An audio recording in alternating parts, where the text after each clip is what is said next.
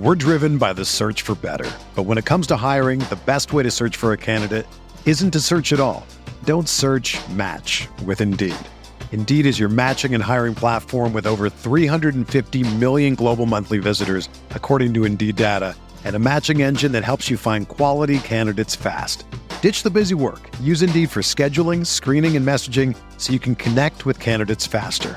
Leveraging over 140 million qualifications and preferences every day, Indeed's matching engine is constantly learning from your preferences, so the more you use Indeed, the better it gets. Join more than 3.5 million businesses worldwide that use Indeed to hire great talent fast. And listeners of this show will get a $75 sponsored job credit to get your jobs more visibility at Indeed.com slash BlueWire. Just go to Indeed.com slash BlueWire right now and support our show by saying that you heard about Indeed on this podcast. That's Indeed.com slash BlueWire. Terms and conditions apply. Need to hire? You need Indeed. You asked us 21 questions. Most of them are about the Chiefs, but definitely not all this week. What's up, everybody? My name is Ken Swanson. This is 21 Questions. This is a podcast that you normally get exclusively on the KCSN Substack. Uh, we decided, you know, with with the bye week and and with uh, you know with no game, we decided just to go ahead and maybe give you guys a, a look at what we do every week on the KCSN Substack. Uh, so you're going to get, you know, all of the mailbag questions that we we get from the wonderful participants on the KCSN Discord. Another fun feature of uh, of our of our final Substack that we got going. So we got plenty of questions to answer. Here to answer those questions are my beautiful dear pals. A very frustrated Tucker Franklin. What's good? Nothing is good. um, you set me up perfectly for that. And so um, that's just how I feel right now. Nothing. I was at the Sporting KC game, so I ha- have no emotions right now. And I was with it with another uh, good pal, BJ Kissel. BJ, how are you doing? I'm doing slightly better than you, but that was a very frustrating way to end any sporting event, let alone a playoff game at home in which we were making plans for the next game that we were going to watch, which made it even more frustrating uh, to lose to that team in that way. But other than that, I'm excited to do uh, the 21 questions and to see our two pals uh, in different parts of the country, including Maddie Lang. Well, guys, I, I'm I'm sad that I couldn't join you guys for this uh this soccer game because it sounded like soccer match. Sorry, sorry, sorry, soccer fans around the world. It's a match, not a game. I'm I'm aware you guys aren't playing with Chutes and Ladders. That is my bad. Uh, I have no idea how this game was lost. I don't know what you guys are talking about. Can somebody briefly fill me in on how this loss went down? Tucker, I'm throwing it to you because you look you're the most qualified for, for this part. Yeah, so what happened was Sporting played not to lose, not to win, if that makes sense. Um, so they basically sat back a whole lot, kind of allowed Salt Lake to have the front foot, and you know, Salt Lake took advantage. You know, they got an equalizer. I think it was like the close to the 80th minute, and then in stoppage time, the first minute of two minute stoppage time. Um, you're making me recant the worst moments of my life. Um, and they they found the back of the net. Yeah, listen, I'm a, I'm allowed to be. Oh wait, that wasn't the right word. It's okay. I'm allowed to be dramatic. Um, because it's less than 24 hours after it happened. That's always the rule that I have. Um, so you can be dramatic 24 hours after after an event, but after that you can't be. So upset, he called it recanting. Mm-hmm. Uh, let's go ahead Maddie, and the, get. Maddie, the good news is I plugged our podcast a lot. So our soccer podcast. It's going to get off the ground. Yeah. Listen, this, uh, that's all I really need to know is like how many people got the business cards for the for the KCSN soccer podcast coming soon. Not as many. There were a lot of kids around us, so I couldn't really mm. emphasize the effing, but just effing kick it. It's got a future. Still works. All right, let's get into these questions. Uh, we we ask questions uh, on the KCSN Discord every single week. Uh, it's one of the you know, when you subscribe, when you're a paid subscriber on the KCSN Substack, uh, which by the way, just go to the go kcsn.substack.com. You can uh, you know sign up there very easily. But we have a Discord channel. It's a really fun community that's really developed in a very short amount of time, and it's been really cool to kind of see the conversations that are had on there. It's not just football or I mean, there's a sporting there's sporting conversations. There's college football. There's NFL draft conversations happening year round. We even have a Dogs of KCSN you know page to or uh like uh, stream going. So there's a lot of fun conversations being had over there. Uh, but these are the questions that we got. So we're gonna we're gonna ask them right now. And BJ Captain Denny asks, "What gave you guys the idea for the holiday raffle? Do you have any special connection to the group it is benefiting that you want to share, Beach?" Uh, yeah, I'll try to be quick. Um, we had we've been doing feed it forward, uh, the the Cookie Society, hundred cookies to different schools and different teachers around the Kansas City area. Uh, had dropped them off at Operation Breakthrough and talked with Jennifer over there. And being with the Chiefs, kind of familiar with Operation Breakthrough and everything they had going on. Um, kind of knew in the back of my mind, like in we've all talked about it, wanting to do to do different things around the holidays. Um, my dad growing up had actually done a lot at Della Lamb and the toy drive that they had when I was a kid growing up. So I actually, after I left Operation Breakthrough, reached out to Della Lamb. It was too late for their toy drive because they need those early enough to kind of organize everything. And so they said, let's talk for next year. And I had just been at Operation Breakthrough. So I reached back out. I went to their website, saw they did a toy drive, reached out and said, Hey, if we did something, could we be a part and, you know, donate these toys to you? And they said, Absolutely. And said, How quickly can you get something together? And 24 hours later, we had a bunch of prizes and had a graphic together. And, uh, and we've already done really, really well. I think I put out on social media, we've already had over 50 donations um, for 50 different people. Um, already raised a few thousand dollars, already going to have more than 100 toys for kids. And hopefully that continues to grow. So it has been absolutely amazing already. Uh, love our community, love our Discord, love our subscribers, and just Chiefs fans in general, Chiefs, Kansas City in general. Uh, it's really cool to see everybody support stuff like this. Yeah, I wanted to make sure we asked this question first. Just, you know, BJ, just tell everybody real quick how they can donate, how they can enter the raffle, maybe a few of the prizes. Just give people a chance to learn a little bit about what we are doing with the Soul of KC. Yeah, no, I appreciate it. Yeah. Soul of KC, it's basically a, a first annual. We're going to try to do this every year, but it's a holiday raffle toy drive.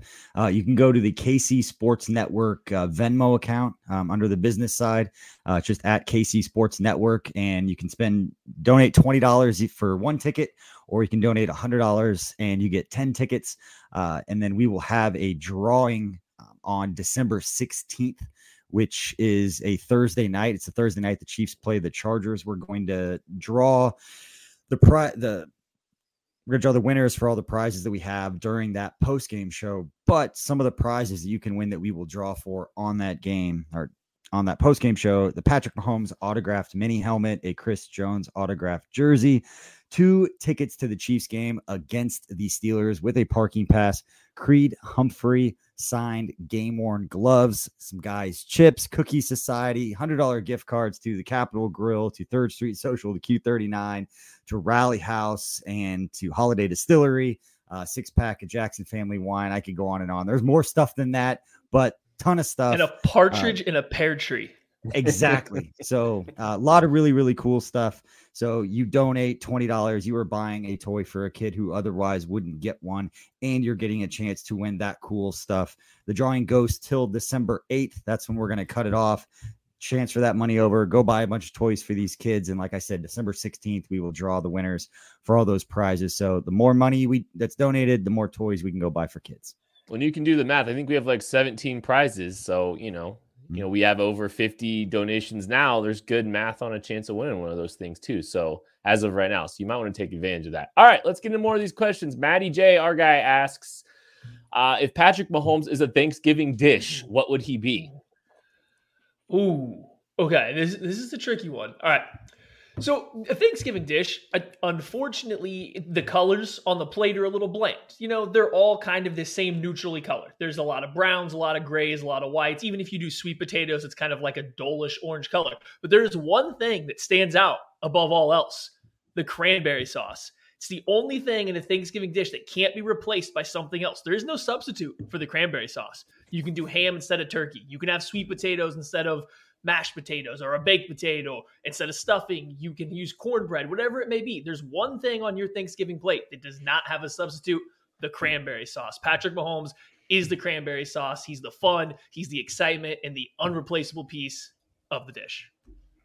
That's a good that's a good train of thought there. And i think that there's like two schools of thought here of you know, the main event, and I try not to overthink this too much. Um, I try not to go to bed every night thinking what Thanksgiving dish uh, Patrick Mahomes would be, but it just happens. you don't? Um, uh, and I think that I think uh, just simply put, Thanksgiving is centered around the turkey, and I think Patrick Mahomes has to be the turkey because that's the star of the show, and and he's just the star.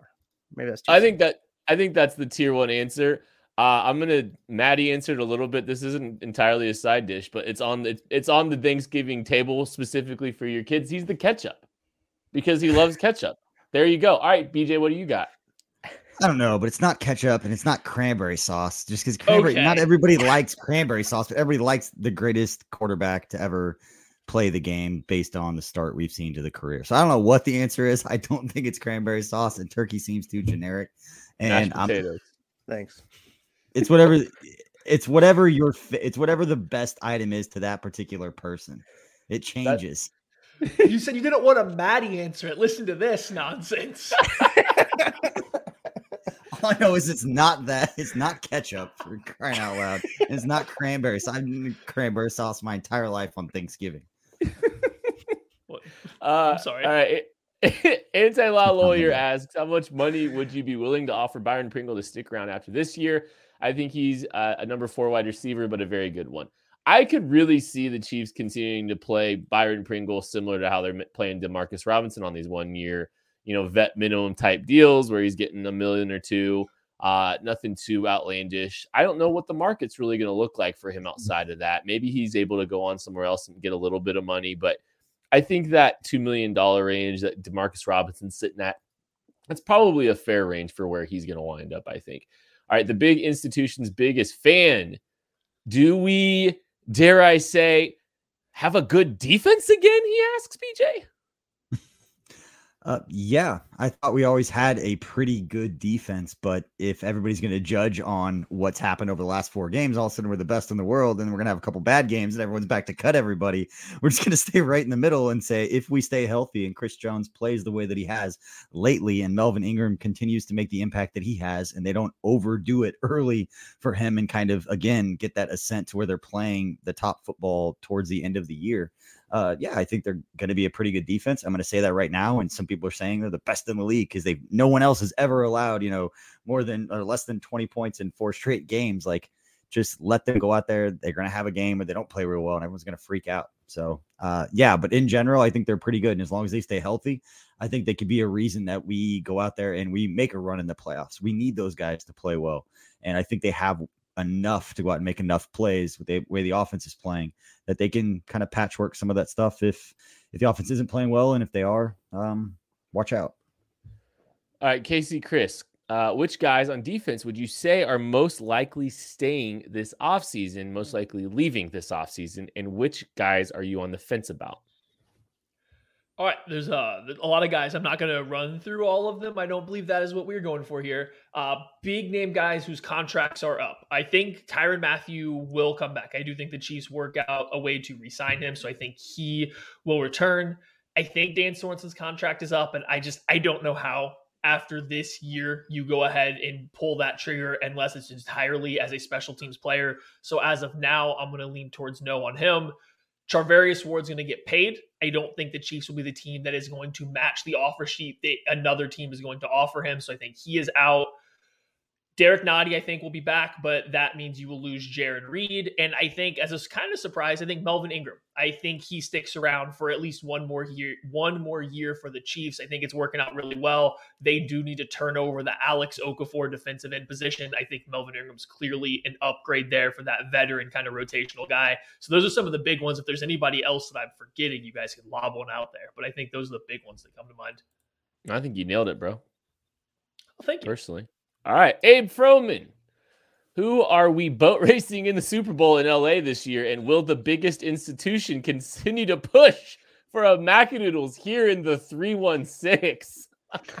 I mean, so first off, I got to give a shout out to Casey from Casey in the Discord, who is a dual citizen in the UK and US, and gave us the uh, rundown of the term boat racing and the history of it. It comes from uh, a boat annual rowing competition between Oxford and Cambridge colleges, um, and you want a boat race. They want to boat race them. So it's actually it's a very historical term. Little do people know that it's a very historical term.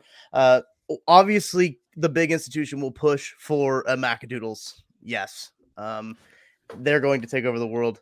There it is, right there, Craig in the flesh. Not quite. um, but uh, I you should put that, that, back up. That way, Craig's with us the entire time. Just hold that next to you, and then Craig can join us. For the yeah, audio only listeners, I am holding up the Macadoodle sign. It's a good visual gag on an audio medium. Uh, but I think it's got to be Tom Brady, right? It's got to be the Bucs, just to kind of get that taste out of out of our mouth. Um, you know, I was kind of thinking about this one before, and and other teams is like doesn't seem as good as like beating up on Tom Brady would be like really satisfying. Uh, Steve Eduardo asks, "Do you think Andy's playing not to lose mentality had a role in the offensive struggles yesterday, or specifically in the second half?" And obviously, this was asked shortly after the Cowboys game.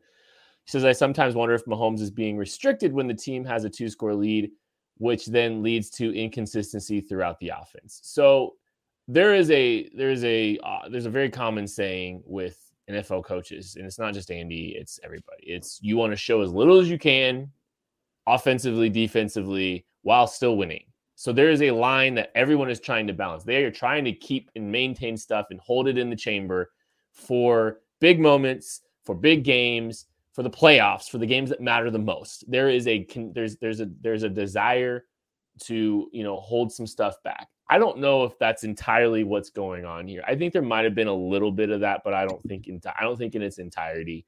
Um, with with regard to the uh, to the Cowboys, I think there's there's some execution stuff. There's some just basic execution stuff, and I think you can very easily explain away, um, you know, a lot of points that were lost in that game. Um, to add a little bit you know, to make that to make that all look a little bit better than it did. But um, I, I do think there was a, a hint of Andy knew that game was in pretty good control up two scores, and maybe they kind of unload a little bit more if they are a little bit more threatened than they were. But I think this offense is still just struggling to find itself a little bit right now. Clayton F. I think I saw Nick Bolton out there in the nickel package. I don't remember him getting killed in coverage. Did he look better or did I miss it? the Chiefs still do play Nick Bolton in the nickel from time to time. Uh, the issue is since Anthony Hitchens and Willie Gay have both been back, those two guys are just getting far more snaps uh, in coverage than Nick Bolton is. So I still think he only had about 10 snaps in coverage. I don't believe he was targeted. So that's an improvement. He kind of he's a guy that had been given up one of the higher completion percentages against into his coverage for the Chiefs on the year. So I do think he's getting better. He's probably falling into his zone drops a little bit better. But I think even when you still just go back these last couple weeks, there's still just some issues with just hit the spacing, understanding route concepts and stuff like that. There's a reason that Anthony Hitchens is not great in coverage as he's been throughout the Chiefs, plays over Nick Bolton in coverage reps right now. I think it's still pretty evident, but you're just kind of banking on this this knowledge and he gets to that Anthony Hitchens level where he knows where he has to go. He understands guys coming into his zone. So you don't have some of these games like we saw against the Raiders to start that second half where every receiver was just falling in right behind the linebackers who weren't getting good depth and stuff like that over and over again. So there's a path. It's just not there. Oh, go BJ. No, no, I'm sorry. I was gonna follow up. I just didn't want oh. anyone to. I didn't want to get to transition next. I have a question for you because I've never asked you this before, and we never get a chance to talk about this stuff with Nick Bolton. Is he being asked to do things that he wasn't asked to do in college? And the reason that I ask is, is the optimistic side of me that wants to think, okay, if he's being asked to do things more in space that he hasn't done before, eventually he's going to get more comfortable moving laterally, moving, I guess, backward, moving into his drops was he asked to do this at the University of Missouri and he's continuing to not do things that he's been trying to do? Or is he literally being asked to do things that he hasn't either done a lot of or done recently? Is there a reason to be optimistic in that way? Yeah. So at Missouri, I, I Nick Bolton was an interesting case because if you watch him play, when he sees the ball, he actually does show really good ball skills. If the ball's coming near him, he good makes good hand-eye coordination. He drives on it well and everything like that. So there is a general level of understanding how to play at least the football. But when you watch him at Missouri, it was all spot drops or chasing mm-hmm. a singular running back out of the flat. He wasn't really given significant or like NFL level level linebacker coverage reps. He wasn't asked to buzz out into the flat. He wasn't asked to carry wheel routes consistently. So I do mm-hmm. think the transition for him from Missouri to the NFL in coverage has been a pretty drastic one Willie Gay didn't play a lot in college, but he was asked to do a lot in coverage when he did play. He was doing all these different things. Nick Bolton was very much spot dropping in the middle of the field, and he really didn't move around much from his spot. That wasn't a coaching point that they drilled home. So I would expect that to get better throughout time and coaching in the NFL because it is just an entirely different process than how he kind of had to approach it while at Missouri. Yeah, so he's not necessarily being thinking he's going to change his athletic profile a whole lot, but there's reason to believe that he could be a little bit more comfortable some of those instinctual things that he'll just get naturally better at. Sure. Yeah, and that's the big one. Does he feel an in breaking route coming behind him so he slides yeah. underneath it? I'm not saying he's going to flip his hips and perfectly run with the route, but he will feel it coming in behind him. He'll have better spacing to make the throw harder. He'll see another guy that's maybe not the direction he's looking coming into his zone. Like there's definitely reasons to think that he will improve in coverage going forward. It the equivalent of that would be like a cornerback who never turns his head in college just because he doesn't know how or he's not comfortable doing that isn't all of a sudden getting it to the NFL and just learns a technique that he never showed that he could do in college just because they weren't asked to. So that's where I was thinking. Good follow, Beach. You're good at this. You're good at this gig. Oh, DSM thanks. Derek asks you, because uh, I'm making you answer this. What would you rather, or who would you rather bring back to the Cheese coaching staff, Matt Nagy or Doug Pederson? Oh, I should have looked at these. Um, man, see that one. Actually, I think I did. Um,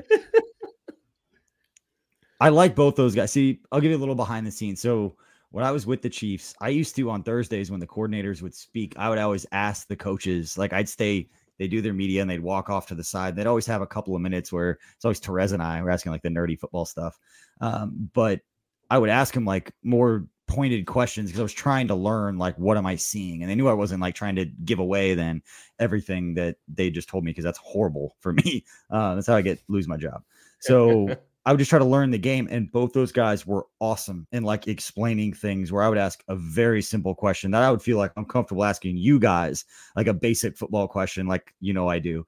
And I would do that to those guys. And they never made me feel weird. They never made me feel less than or stupid for like, how did you get this job? You don't even know what the, like it was never that kind of um, experience. So both those guys were really, really good to me uh, in that kind of way. That said, I would believe that there'd be a better chance that Matt Nagy would come back. He has a relationship. He had been around Patrick Mahomes. Um, and I know that they had some sort of a relationship, and anybody that would come back should Bieniemy get a head coaching job and they want to bring a coordinator back. And for whatever reason, it's not Kafka because I think he's kind of waiting for that. Uh, but if it was to bring somebody back in some kind of role, I can see there being a place uh, for Matt Nagy on this staff beyond just the relationship he has with Andy Reid. I think at most people will, will at least remember when it's brought up that Brett Veach and Matt Nagy are very, very close, uh, going to college together, and their families are close and all that with Stacy and everybody. So uh, it wouldn't surprise me at all if Nagy had the opportunity uh, to come back to Kansas City should something happen. I know there's a lot of reports, but um, I'd like to see Nagy back. That'd be awesome. And I love Doug, but I can see Nagy back. I think that's I think that's I think that would be the betting favorite for me. Uh, Zach Seminarax, what is the single most fought after leftover at each of your respective families' Thanksgiving? Hmm, this is a good question. Um, for me, the Franklin family has this uh, macaroni and cheese with corn in it. I just call it we call it mac and corn. I don't know if any of you guys. It's not what you're thinking of, like boxed macaroni and cheese and canned corn. That's like not it. It's like a baked macaroni and cheese, and it has corn in it. It's delicious. It's the sweetness of the corn with the crunch and the the creaminess of the mac and cheese. Got to give it a try one mm-hmm. time, and it is heavily fought over at our house, and it's the first thing gone. If it makes it to the second day, it doesn't. Um, that's just how it goes. Kent's losing it. Okay, Kent. We everyone the guy who smashes an almond joy. yeah, the guy who smashes an almond joy and a peanut butter. Time out. Together. BJ, what what did you say when you tried that? They're good, but I also don't go to Q39 and get a chicken sandwich. So there's uh Ross, there's uh, Ross asked asked who has the worst food takes and why is it can't earlier, and I almost kept that one in on 21 questions. So this is a perfect foray. I'm laughing at mac and corn. mac and corn. It's, I've never heard is, The name is just so it got me. I'm sorry, PJ. What what's the, what's the leftover at your house? Oh, Rhodes rolls, like those dinner rolls. Like I'll I'll go ham on those things. I had a lot. I don't want anyone to judge me, but there's a lot of those things, and they're gone. They're not keto. No, no, I was gonna start again. And I, I thought about Thanksgiving and like, yeah, it, it wasn't gonna mm. happen. But I started sweating. I ate so many rolls. I'll say that. Okay. Had the roll sweat. Roll sweat. It was something. It was something. Okay. Um, I mean, I mean, for me, there's obvious choice. It's the cranberry sauce. Like you can't. gonna say, like, no, no, no lie. We went to the store and probably bought about seven pounds of like fro- of cranberries just to freeze so that we can have them throughout the year, like real cranberries. I don't mean like canned sauce, but like just have cranberries around for pies or for Love fillings and stuff. So yeah, cranberries are great, but. Uh, there's no fighting over the cranberry sauce because, like I said, we have like seven pounds of them. Uh, it's turkey. It's always turkey. Like you can't have Thanksgiving leftovers without turkey. As soon as the turkey's over, you now just have a bunch of random sides. Like you've got to have something that you know ends up pulling it all together to make it a Thanksgiving leftover meal. Like you can have leftover mac and corn, but you can't just have that. You gotta you gotta cut up a hot dog and put it in there or something. turkey's up there for us. My mom makes a lot of like we have a special mashed potato we make with like cream cheese, sour cream. So we kind of we kind of you know spice up Baked our, potato. Our, our rate, our rate. Yeah, it's like a mashed potato but with better flavors. So we my mom makes a lot of that, and then when my dad makes a brisket for Friday, those are just a side dish that we have left over to go with them. So it's kind of a nice it's kind of a nice you know nice thing to have a lot of on Thanksgiving weekend.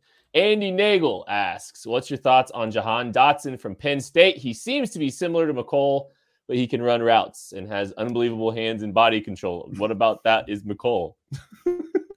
He's Mecole if he wasn't Mecole. Sorry, that was mean-ish. He's Hardman, but if he was good, is essentially how that question read. Um, I think that's pretty fair. I don't think that Jahan Dotson is going to be Mecole Hardman fast. He's not going to be, no one's going to, I don't think, hand time him in the four twos. He's not going to have that elite, you know, game breaking level of speed. Do I think he's fast? Yes. Do I think he's all of these things? He's a great route runner. He's a guy that I do think, while being a little bit slighter, I do think he's going to be a maybe a little under six foot in the one around 190. So he's not a big guy, but I do think he runs good enough routes that you can put him on the line of scrimmage, rely on him to beat press. So I do like him as a receiver. I don't know if I feel great about his fit with the Chiefs, just the way Penn State's used him. They've used him a lot as the as a gimmicky player and a vertical threat. So it makes sense as a Mecole Hardman type replacement if you're just looking at them one to one. I just think he's a little bit more complete than that. But as far as the Chiefs, I'm still give me a big receiver. If I as a Chiefs fan, I will pound the table forever. Give me another Dwayne Bowe type receiver to pair with everybody else. I do think that's what they are in fact missing. And as we talked about on the lab this week, a lot of X type receivers. There's a lot. I don't want to say there's a lot of Dwayne Bows, but there's a lot of those. A lot of those types. Uh, Ross Sawyer, who is more likely to be back next year, Eric Bieniemy or Steve Spagnuolo? I feel like this is a trick question. You know, it's feel like if you think about this one too long, you might say the wrong answer. Um, but I think I think Spagnuolo is most likely to be back. Here's my thought process: since the buzz around Bieniemy isn't as high as it has been, I think this is the year he gets a job. Um, just because it feels like when you least expect it, he's going to get a job, and, and it might be this situation too. If Cliff Kingsbury leaves Arizona and he ends up going to OU, like the reports say, and there's going to be a whole lot of stuff going on with coaching in the coaching ranks, and that could be a good spot uh, for for Bieniemy to land. So I think that there is one of those those situations there, and I think kind of when you're asking this question, it's like, is Spagnuolo going to be fired, or is Bieniemy going to get a head coaching job? Is essentially what this question is saying. Um, but I don't think I think Spagnuolo's not going anywhere. So I'm going to say Spags. Can I give a hot take that I am in no way, shape, or form rooting for? And please know when I say this that I am rooting for Eric Bieniemy in all ways, shape, or form, and believe he deserves an opportunity to be a head coach. This is just how I feel about like the state of where we're at with all this situation. I think Doug Pederson's getting another NFL head coaching job before Eric Bieniemy does. So I think Doug's gonna get gonna be very much part of this cycle, this next this next cycle, and he's gonna wind up getting a gig, being hired before Eric Bieniemy is. So But a semi follow up to all this. Give me your best guess to where Eric Bieniemy is coaching and what his role is next year. We'll just start with Tucker hmm. and work our way around. Are you still going with the Um, Cardinals, or do you have a No, I. I I think I want to stick with the Cardinals as a head coach. I think that's a fun one. I'd like to see him at the helm of the, that Cardinals team. you think you do you think He's gonna Cliff's be getting Doug fired? Pederson's offensive coordinator? Yeah, he No, might no, no, be like ugh. Cliff is Cliff's going to OU. Duh. I don't think that's happening, but uh give me I I I think I don't know. I think he might I, I just I don't know. This is gonna be this is gonna be such a fascinating one. I don't know like does Eric Bieniemy come back and stay in Kansas City as the offensive coordinator if he doesn't get a job this cycle? Hmm. Like And that's how a long big can they keep Mike Kafka from being an offensive coordinator? so what do Kafka's they have starting to get the national the national shine too. Like people that are now writing the articles of the up and coming guys are now putting Kafka's name right there at the top. Like he's no longer buried as an honorable mention with no text. He's they they've pushed hope- it off long enough. He's the I hope Mike a guy. Kafka has. I hope Mike Kafka's agent's Bob LaMonte. I'm just gonna throw that out there because at least this stuff won't get leaked a whole bunch. He's got the same clients. Um, I'm going to go with Ole Miss. I think Bieniemy ends up at Ole Miss, head coach at Ole Miss after Lane Kiffin leaves for LSU or Miami. Okay. That's that's where I'm going with it. I College. He's going to be college. I think. I think it's going to be college I head think coach. it is too, and it Interesting. sucks. Yeah. I feel Yeah. bad for EB that he's not getting this chance. The Bears. He should go to the Bears. They have a good reputation with the interview coaching tree. I've got a hot take. I just hope he gets paid. I don't care what level it's at because at some point, For sure. you go to the you go to high level college, you're getting as much as you get at the NFL. It's just a different kind of pain. You know, you're dealing with recruiting and NIL and playing in that space where it's all recruiting. It's all selling the program and selling yourself and selling the opportunity for those kids. Whereas NFL, it's managing egos and managing this and that, getting the quarterback right. So, Yeah. All I right. just hope he gets paid. Yeah, for sure. K Govinger, pick one. NFL on Thanksgiving or NBA on Christmas. NFL on Thanksgiving because football. That's why. Same. I'll watch bad football all day and I'll complain about it. Like, this is awful as I sit there and watch it. Like, it's to happen. For me, um, I don't mind watching good NBA. The problem is regular season NBA basketball isn't good basketball. It, it's people not caring most of the time. It's just nonstop, you know, ISOs one on one to see who can score the most points. It's just not fun. You can even put the best teams that you want on Christmas to try to entertain people, and it just it still rarely works. Football to me is significantly more exciting, even when it's the Lions. Who now I, I maintain the Lions should be relegated to playing Wednesday night while everyone's traveling. like just move that on Thanksgiving. Whoever the Lions play can just go get their free win on Wednesday nights while everyone travels. But I mean, like, still, give me football over any basketball that's not like Game Seven of the NBA Finals. NFL Thanksgiving is not even close, and I'm upset that there was takes flying around there that NBA on Christmas is is arguable because it's one of 81 regular season games. Like this is Mm. like the, the NFL. There's 17 weeks in the season, 18 weeks in the season. You don't get very many opportunities here. And like the fan, if you are a fantasy football player, even the slightest, if you have a league with your buddies, there's there's a level of competition to you that has vested interest in the games very likely on Thursday, at least one of them. So, I mean, I don't even think it's close. I, I, I, I'm sorry. I don't. Think you could put three really good five. It's like four or five really good NBA, you know, regular season games on the slate. It doesn't matter. A Harney, 1020. Now that it is clear that the Josh Gordon experiment has been a failure. Wow, that's very that's very strong. Do you think that they took uh, they look for a wide receiver two in the draft, free agency, or count on improvement of Byron Pringle? Well, Byron Pringle, like we said, is not even under contract next year. I don't care if they bring Byron Pringle back and Josh Gordon back, and both of them have decent seasons the rest of the year. The Chiefs will be looking at a wide receiver in some capacity early in the draft next year. I just don't think there's any way that they don't start continuing to add long term assets at that position. They need youthful uh, pass catchers. They need a young guy to come in uh, and be another viable option. And they need an early, early, you know, early draft uh, guy or free agency for sure. Did you have something, Beach? You look like you wanted to say something there.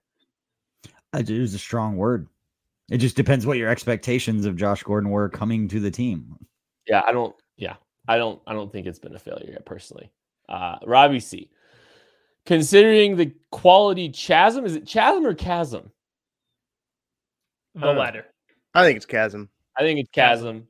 Qual- Considering the quality chasm of defensive play from the first month of the season to now, how concerned should we be about depth?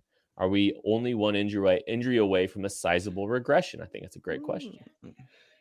A fun off-season storyline for the Chiefs was that this was the deepest team that they have ever had. And whether you want to think this is the best team that they that Andy Reid's ever had for the Chiefs or not, or the deepest or whatever, the fact of the matter was a lot of the same guys that were your depth players the past three to four years were still the same depth players that were here now. Yes, there's been turnover mm-hmm. at plenty of positions. You know, this is offensively and defensively, but a lot of the same guys that got fans ire, guys fans disapproved of these certain backups are still the backups now. You're still dealing with the same questions. So yeah, I do think that you have to be concerned a little bit with the depth and that you still have kind of the same cast of guys playing the backup role at corner, at safety, at linebacker that's been there that you have not been happy with in the past. As far as being one injury away, I mean, if you lose Chris Jones, yes, losing the best defensive player on your team is going to hurt any team in the NFL. I don't know if that's going to immediately make them bad, but it's going to hurt. I mean, if you lose one of the linebackers, you know, knock on wood that it doesn't happen, but you can, you know, suffer an injury to just about anybody but Chris Jones or Tyrann Mathieu. And I don't think you're going to take a huge step back. They'll fi- be able to find ways to cover it up. I think those two guys go down. It's just going to be difficult. And I mean, it makes sense. That's where all your money, that's where your defense funnels through. All right. Casey from KZ Casey asks a great question. What was the dessert of choice on Thursday? I always go with the pumpkin pie, tried and true classic. Uh, can't go wrong. Add the whipped cream over the the whole slice. Is it pumpkin uh, pie corn?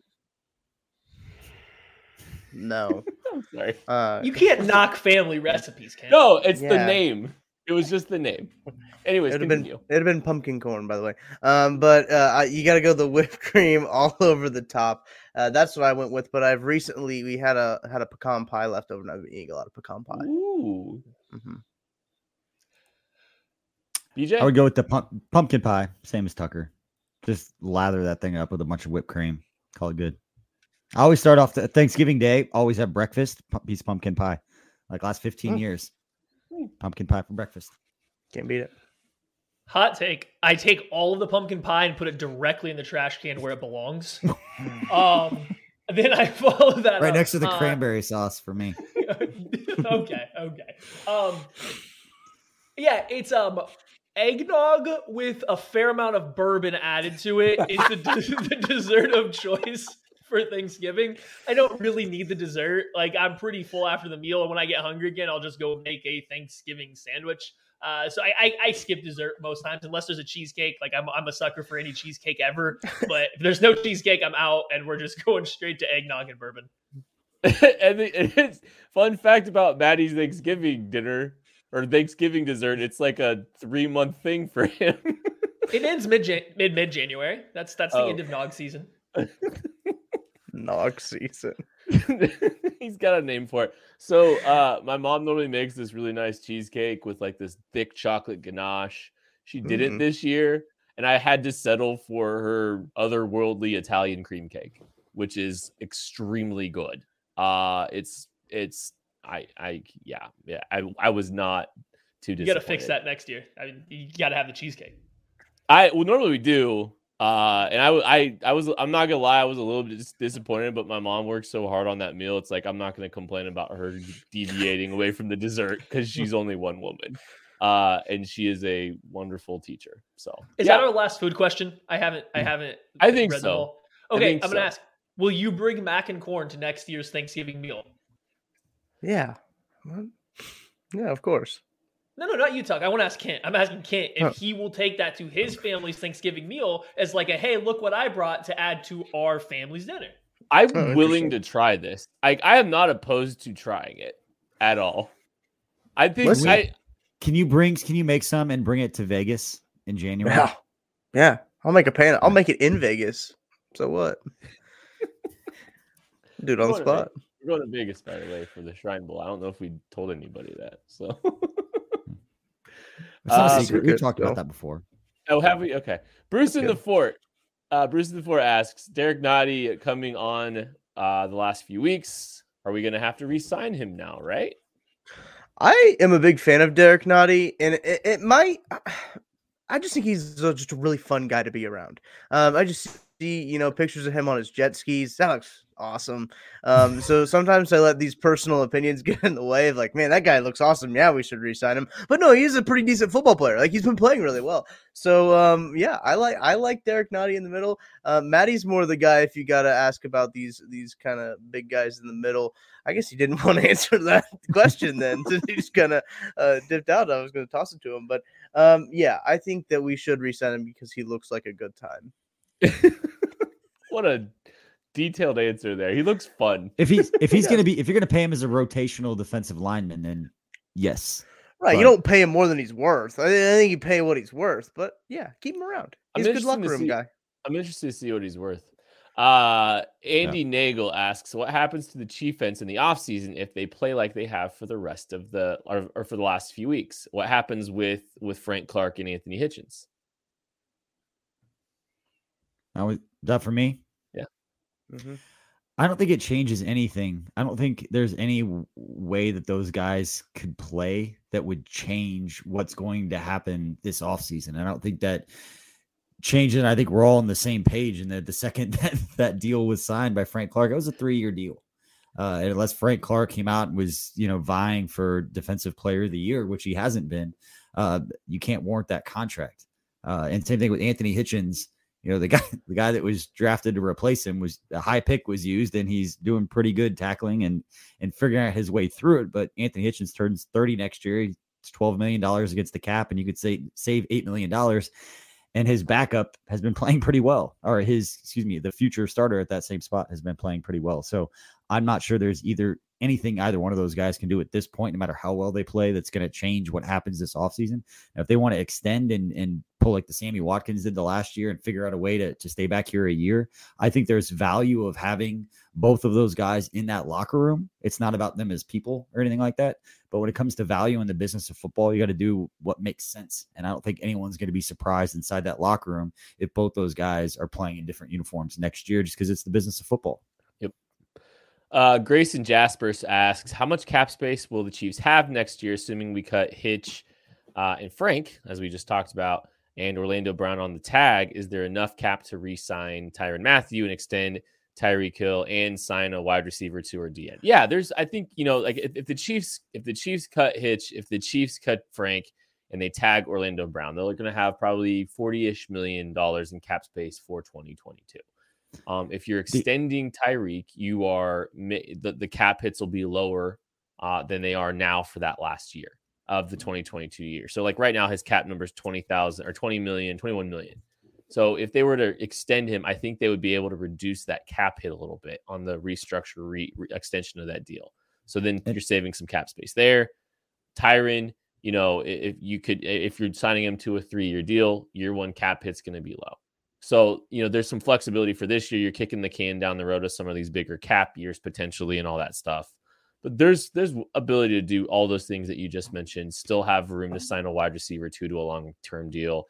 And even if you wanted to go on one-year deals at defensive end for a couple guys, you could do it too. Do you have something, Beach? Yeah, it's just most. I think we've seen that you can do a lot with the cap. That Brandt Tilis and Chris Shea and guys around the NFL, you can manipulate the cap in a lot of different ways. The one thing they can't manipulate when you talk about a deal for Tyrann and a deal for Tyreek and whatever Patrick Mahomes' contract looks like, it's not a cap thing; it's a cash spending thing. That's where the real parameters are put on organizations of how much cash can they spend. We saw that years ago with the Khalil Mack deal. Khalil Mack had to get traded from the Raiders because they didn't have enough cash to pay a signing bonus to him it was a cash problem. It wasn't anything else. And for the Chiefs, it's you can't just re-sign Tyreek and re-sign Tyrann Mathieu and all these guys if you're giving them both $25 million signing bonuses. That's $50 million in cash that they got Chiefs got to hand off to somebody and there are budgeted there are budgets for cash spending. Now I don't know what those are, but if you're looking at like cap, there are information out there. And Bearcat, who we all talk to and are friends with, and he's really, really good and pays attention to this stuff. I always ask him whenever we're DMing or messaging, he's like, what's the cash spending? That's the only thing that matters. So when you're looking at those things, never the cap, start seeing like what these signing bonuses look like and when they defer cash bonuses and things like that. That's where it's really starting to to make an effect on what you can or can't do. Well, and I mean, think about when when the Chiefs were able to keep Chris Jones. Look what the cap hit was or the the the did they have like uh, seventeen dollars and then signed like three the signing bonus the signing I mean, the like signing that. bonus on Chris Jones was dinky it was very small and the signing bonus on Mahomes was very small too so that gave him flexibility mm-hmm. to do stuff and finagle it and, and all that good stuff. T Hog or Thog. I don't know what, what this is. If it's either T Hog or Thog, whatever it is. Uh, he asked, why didn't you let Maddie give us his top 31 draft board on the last pod? That's a great. I don't know how I'm supposed to answer this. This is a great question, Kent. Why did you not let me give you my top 31 or 32? I was trying to get out of here on December. it was right before Thanksgiving. Manny, I want it on December 1st. I want your top 32 players. And then every month on January 1st, I want your top 32 and then all the way through and see how it changes and see how accurate you are when the draft gets here. Uh, only if it's only if it's on an audio medium and not in print. I just mean going through 32 player names. No, uh, the only draft take I'm going to shove in here, just you know, we can get out of here at a reasonable time. Uh, Aidan Hutchinson might be my number one overall player in this draft class. I think uh, Kayvon Thibodeaux, fantastic, great player, fantastic edge rusher. He would be one. He would go number one in a lot of drafts. I think Aidan Hutchinson might be a little bit better uh, right now as a prospect. He's a little bit bigger, he's stronger, and if he comes out and he has you know the the Bosa level three cone time right there around seven seconds at his size with his tape, I don't see how you don't feel comfortable taking him first overall. I mean, Kent, you're an Ohio State fan. I only do this slightly to rub this loss in a little bit to Michigan. Like Aidan Hutchinson had 15 pressures against Ohio State in that game. Out of however many times Ohio State has beat Michigan in a row, like was that not one of the most dominant performances by a single player in this entire rivalry from either side? I mean, like Aidan Hutchinson was everywhere.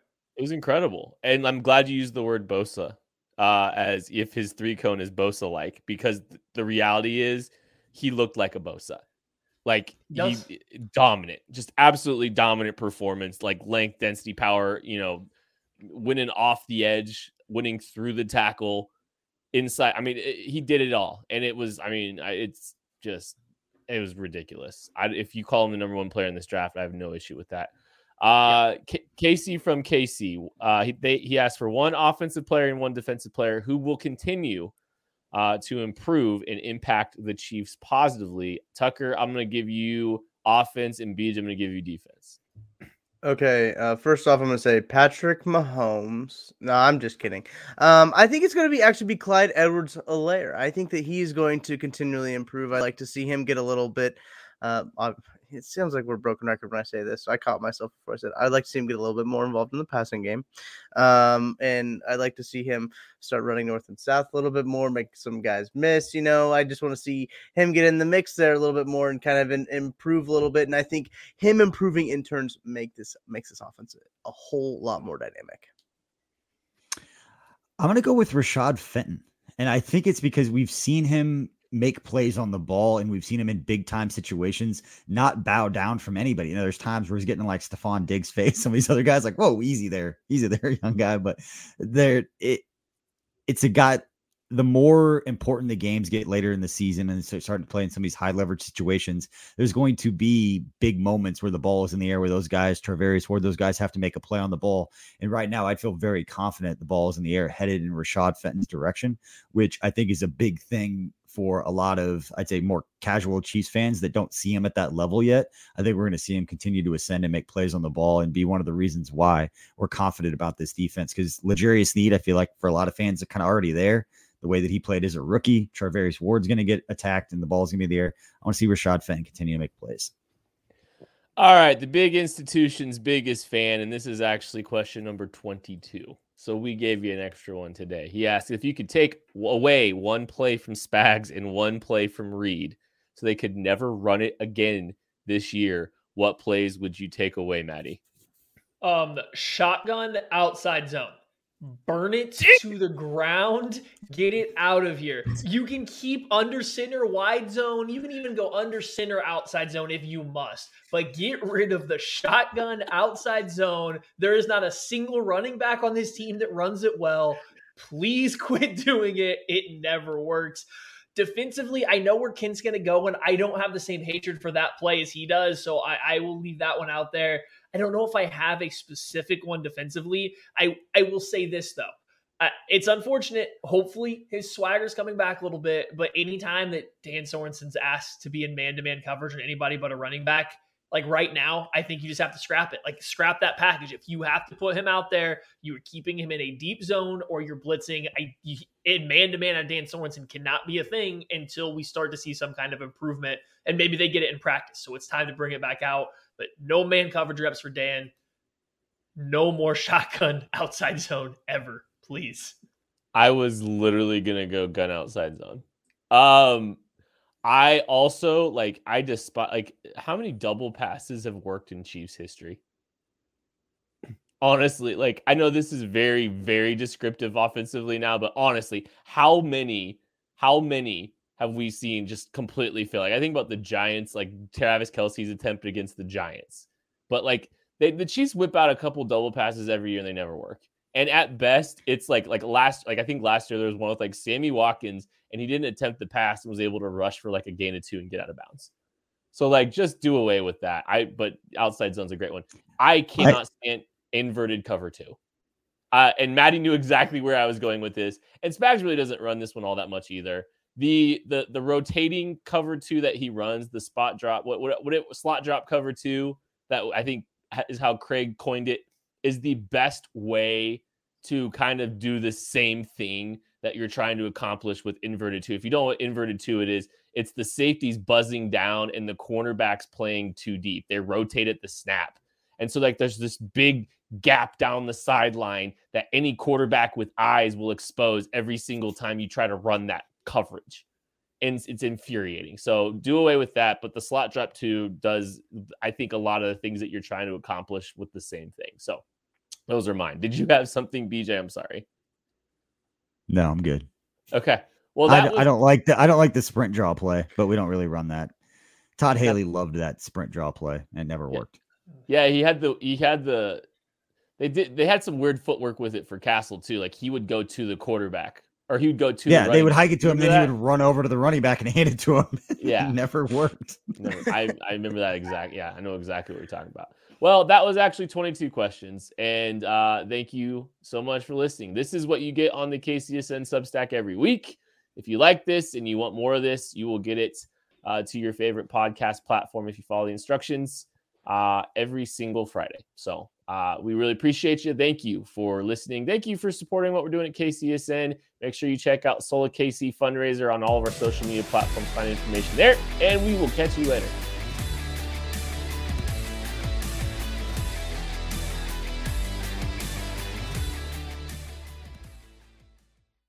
Mother's Day is almost here, and you can get her the most beautiful time tested gift around a watch she can wear every day for movement. Whether mom's into classic dress watches, rare and refined ceramics, or tried and true bestsellers, Movement has something she'll love. And right now, you can save big on the best Mother's Day gift ever with up to 50% off site wide during Movement's Mother's Day sale at MVMT.com. Again, that's up to 50% off at MVMT.com.